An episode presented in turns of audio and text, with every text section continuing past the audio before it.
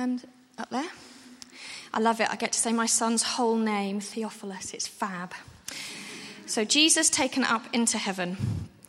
In my former book, Theophilus, I wrote about all that Jesus began to do and to teach until the day he was taken up to heaven, after giving instructions through the Holy Spirit to the apostles that he had chosen.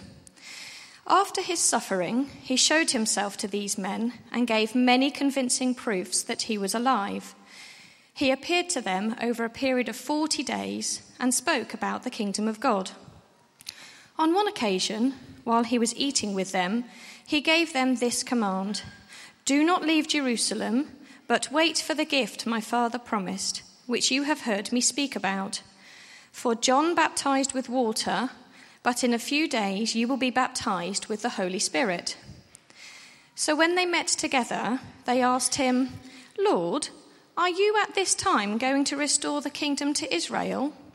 He said to them, It is not for you to know the dates or times the Father has set by his own authority, but you will receive power when the Holy Spirit comes on you, and you will be my witnesses in Jerusalem and in all Judea and Samaria and to the ends of the earth. After he said this, he was taken up before their very eyes, and a cloud hid him from their sight. They were looking intently up into the sky as he was going, when suddenly two men dressed in white stood beside them.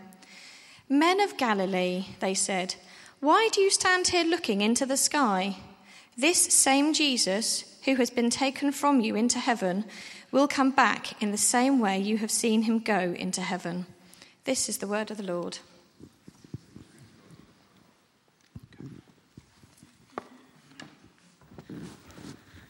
Hello, everybody. Um, right, so today I'm going to give the first talk in the new series on the book of Acts, and it's called Living the Story. Um, the book of Acts is the second part of a two volume work written by the author of Luke, and it was written approximately 40 years after Jesus' death. In the Gospel, Luke, who was a travelling companion of the Apostle Paul, tells us of the life, death, and resurrection of Jesus. And in the book of Acts, he continues the stories relating the experiences of the early church. Generally speaking, it could be said that where the Old Testament introduces us to God the Father and the Gospels introduce us to God the Son, the book of Acts introduces us to the third person of the Trinity, the Holy Spirit. Now, it'd be easy for me to start this talk by going into the depth of the text that's just been read. But in the same way, if you arrive at a play at the penultimate act, it's very difficult to understand exactly what's going on.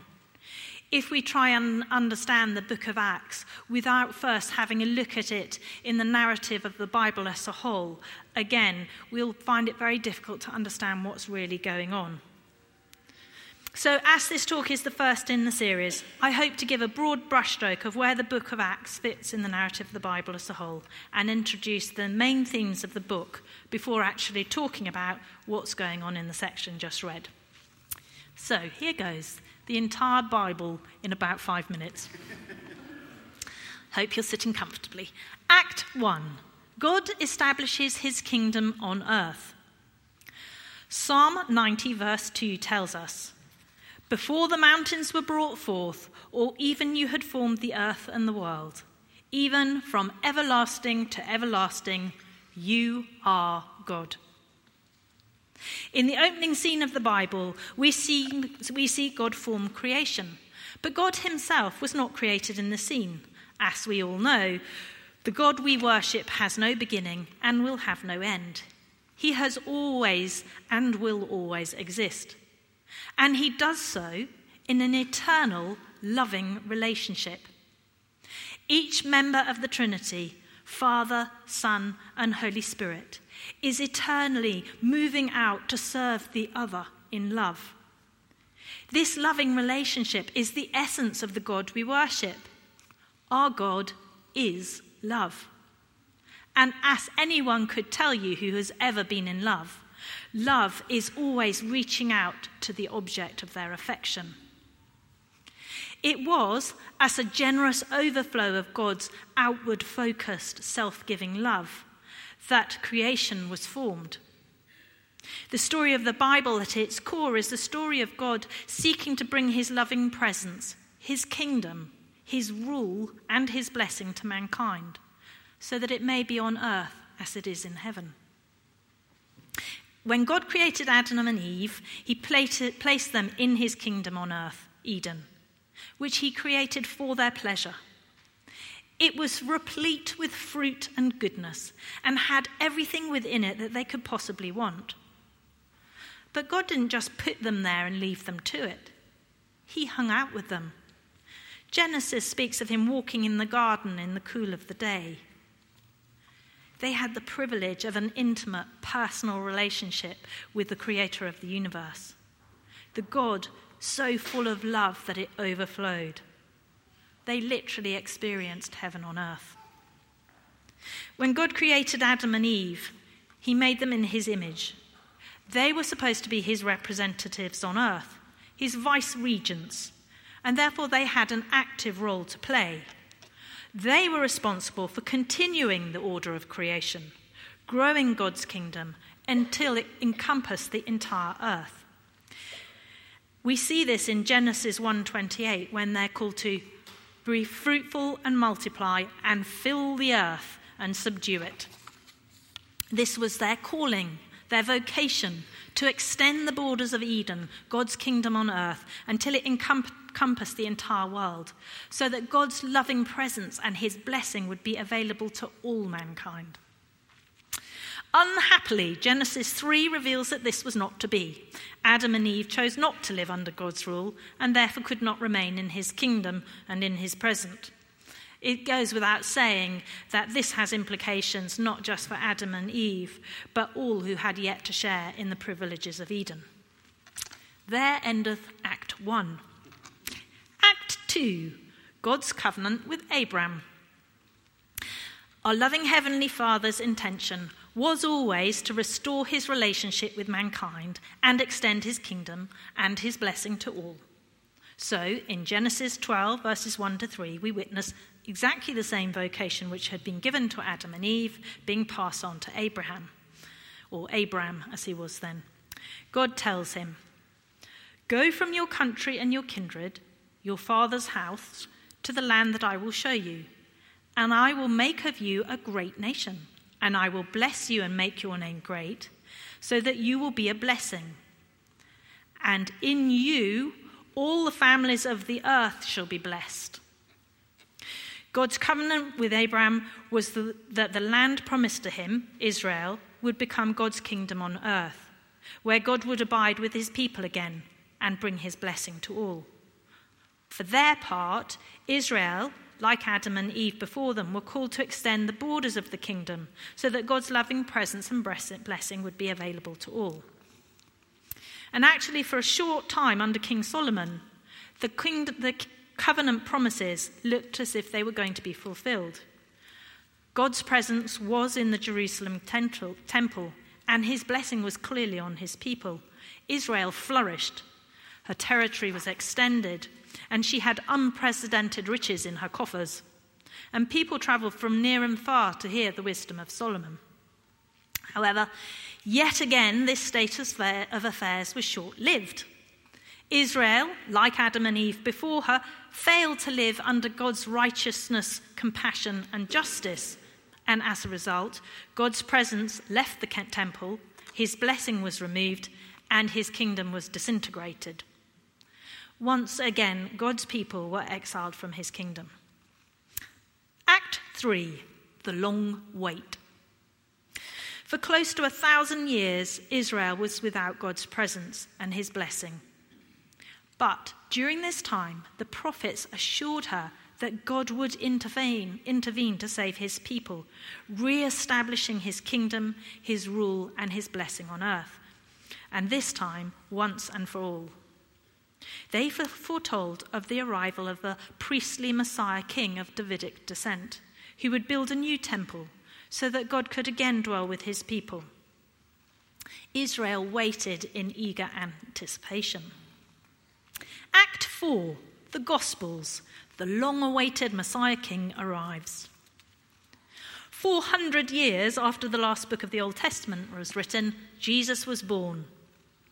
Many false prophets and messiahs had come and gone in recent times as Israel was anticipating an imminent fulfillment of the messianic prophecies. Their expectation was that the prophetic words, repeated by many people over the years, would soon be fulfilled, and that their Redeemer would overthrow the Roman oppressors, and that he would re establish Israel as his chosen people. As they understood it, the prophecies spoke of a time, as under the reign of King Solomon, when they would again become the major power in the land, the superior nation, God's kingdom on earth. In this cultural context, the Pharisees were determined to learn from Israel's previous mistakes. And they urged the people to adhere to the letter of the law. So their plan was that if they obeyed all the law that God provided, they would provide a climate in which God's presence would return. As regards their legalistic righteousness, this group of religious extremists saw, the, saw themselves as with, being without fault. They believed they were doing everything they could to keep themselves pure and holy, studying scripture and separating themselves out from sinners. They particularly made a point of avoiding any contact with unclean Gentiles, forming a wall between themselves and any outsider. And they encouraged the people to do the same. It goes without saying that this attitude did much to deter the growth of the kingdom of God, um, particularly to anybody who was not of the Abrahamic bloodline. So when Jesus burst onto the scene, he deliberately spoke into the rampant messianic expectation. He announced in his inaugural, address that this was the year of the Lord's favour, the year that God would restore Israel's fortune. And he proclaimed, The kingdom of God is at hand at the start of his ministry. However, Jesus didn't look anything like the Messiah they had anticipated. He didn't behave in a manner appropriate to a holy man of his time. For example, rather than separating himself out from unclean people within society, that is, those people that society saw as the greater sinners, such as tax collectors, prostitutes, and Gentiles. That's what would have been expected of any self respecting rabbi. Instead, he fraternized with them. The Pharisees contended that by hanging out with sinners, a good Jew would be infected with their impurity. However, when Jesus interacted with the outcasts of society, the reverse was palpably true. When he had sat down and had dinner with Matthew the tax collector, rather than becoming contaminated by Matthew, Matthew was impacted by Jesus' contagious holiness. Wherever Jesus went, whoever he interacted with, he took God's loving presence with him, so that those he encountered were blessed with the generous overflow of God's outward focus, self giving love. And as a result, they were healed, redeemed, and restored. There's a really clear demonstration of this taking place in Luke 8, verses 43 to 48, when the bleeding woman reached out and touched Jesus' robe and instantaneously received healing. You see, Jesus emanated the Holy Spirit. Like the aroma of a scent in the air, wherever he went, the perfume of the Holy Spirit would seep out of Jesus. You see, the kingdom of God, the place where God's loving presence could be encountered, where sins could be forgiven, where the oppressed could be set free, where hearts could be restored and bodies could be healed, was not to be found in the courts of the religious, but in the presence of Jesus. Jesus himself was the location of the kingdom of God on earth. And every time he freed the captives, gave sight to the blind, or cast out demons, the borders of the kingdom were extended, and more people were able to enjoy his blessing. If I can take you back to Act 1, the very start of this book, God's expressed intention had always been to extend the kingdom to fill the whole earth, so that his loving presence, his rule, and his blessing would be available to all mankind. And his intention was that mankind, made in his image, would be part of this process. The problem was that no human had been able to do this because they were unable to reflect the outward focus and servant hearted love of their Creator. That is, no human until Jesus. For the first time in the history of the world, when Jesus began his ministry, God's kingdom on earth began to grow. It all looked so promising. That is, it all looked so promising until the very end of the Gospel of Luke, where Jesus is seen exiting the stage well before the end of the play like a well crafted cliffhanger at the end of the chapter, as you would get in any good novel, Luke leaves us with Jesus' ascension, begging the question what? Why would he do that? And how on earth is the Great Commission ever to be fulfilled now? For the answer to that, you'll need to wait, wait for the next act. Act 5, the book of Acts. We finally arrived at the bit we've been reading. The book of Acts opens with the final scene from the Gospel of Luke Jesus' ascension. The disciples are gathered around the one man on earth who's been able to personally carry the presence of God's kingdom. I strongly suspect that having, having seen his miraculous re- resurrection and the proof of his identity as the Messiah and their God, the disciples were waiting, waiting for him to make the announcement that he um, sorry, the disciples were waiting for him to announce that he was ready to reveal his identity to the rest of mankind by marching into Jerusalem and wresting it from the Roman occupiers. We can only imagine their reaction when he announced that, in fact, it was time for him to leave. Jerusalem wasn't even close to being filled with the kingdom, let alone the rest of the world. How on earth, they must have been wondering, is God's remit to extend the kingdom to all nations going to be fulfilled now? In fact, that is the very question we see them ask in verse 6. Lord, they say, will you at this time restore your kingdom to Israel? Jesus' response to them is that it is not for them to know the times, but he informs them in verse 8 You will receive power from the Holy Spirit who has come upon you, and you will be my witnesses in Jerusalem and in all Judea and Samaria and to the ends of the earth. I'm going to read verse 8 again because this sentence is key. It is the moment at which we find out how God's commission, originally handed through to mankind through Adam and Eve, then through Abraham, Solomon, Israel, and Jesus, is finally going to be fulfilled. It says, You will receive power when the Holy Spirit has come upon you and you will be my witnesses in Jerusalem and in all Judea and Samaria and to the ends of the earth. Jesus tells them that they are responsible for taking on this challenge, that he's leaving the future of mankind in the hand of, hands of a few young men, some of whom are just teenagers. However, this time, Jesus promises it will be different because this time they will receive the power they need to succeed in this venture, where all others but Jesus have failed the power of the Holy Spirit. It's only through being filled with the Holy Spirit that the disciples were transformed from the timid followers who hid themselves after Jesus' arrest into the spiritual warriors whose lives have impacted not only the people that they encountered then, but some of us in this building here today. In the Gospel of Luke, we see Jesus inaugurate God's kingdom on earth through his person. But when he sits down at the right hand of the Father, that chapter is finished. In the book of Acts, we watch him continuing to build on the work he has started, but this time from heaven by his Spirit in the heart of all believers. These disciples were already believers before they received the power Jesus was speaking about. But it was only the infilling of the Spirit that transformed them from the very ordinary human beings to the conduits of the kingdom of God. Once filled with the Spirit, reminiscent of the incident of the bleeding woman touching Jesus' robe and being healed through the contagious holiness of the Spirit within him, we see God was doing extraordinary th- miracles through the disciples.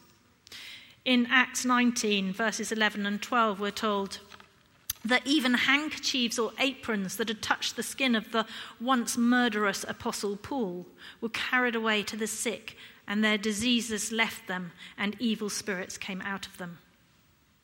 For them, fulfilling their mission wasn't a matter of learning tracts or of giving good exegetical answers to questions.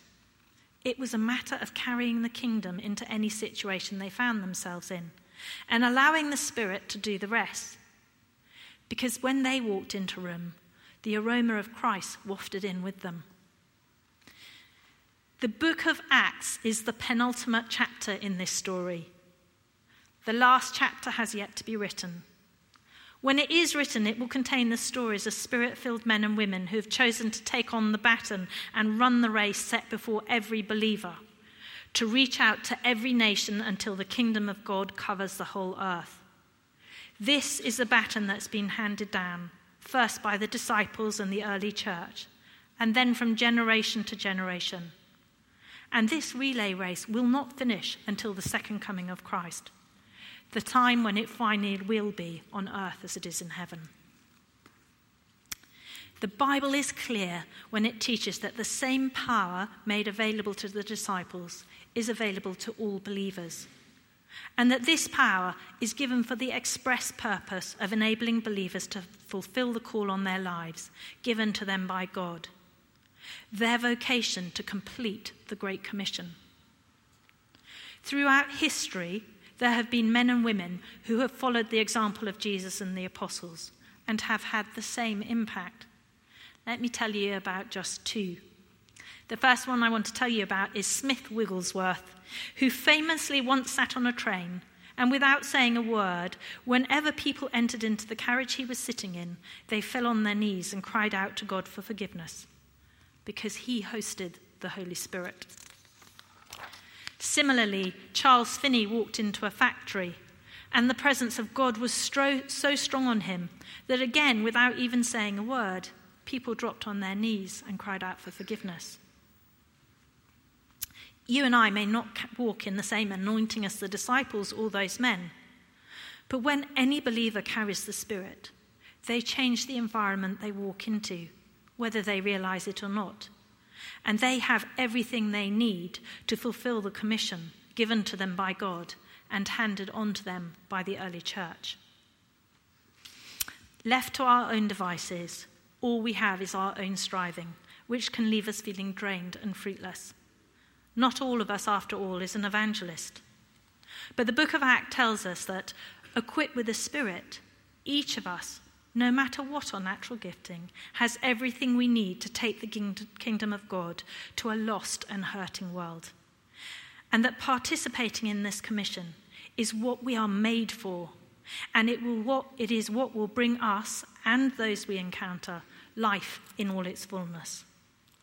This, I believe, is the fundamental lesson of the challenging and impelling book of Acts.